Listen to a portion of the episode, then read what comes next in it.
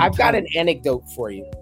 Yeah. So I'm at, I'm two years at EXP, and I'm in a room with Veronica Figueroa, Josue and Rebecca Soto. I'm in the room with uh, Eloise and uh, the the um, Licha, and I can't think of why can't I think of? Oh my God, Gino and Eloise out in uh, Milwaukee. I'm in the room with millions of dollars worth of income. Forget real estate transaction, income. Yeah. And uh, it was game six of the Milwaukee Bucks versus the New York Nets. And it was in Milwaukee and it was all on the line. It was win or go home that that game.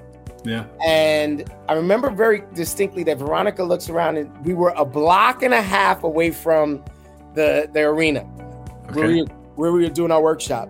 And Yeah. Veronica says, Hey, if I can get tickets, you guys want to go to the game?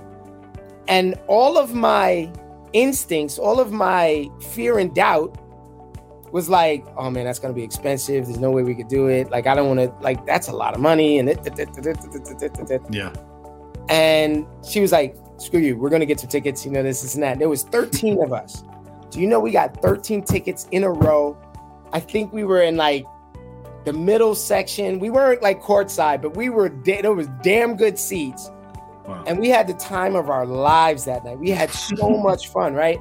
Yeah. And what it taught me, man, is everybody is always worried about not losing, mm. right? And they're planning for the loss. They're planning for not losing. They're, they're budgeting for not losing. Dude, what happens when you win, right? What happens when you take that mind and that energy and you freaking lay it on the line and you win? yeah.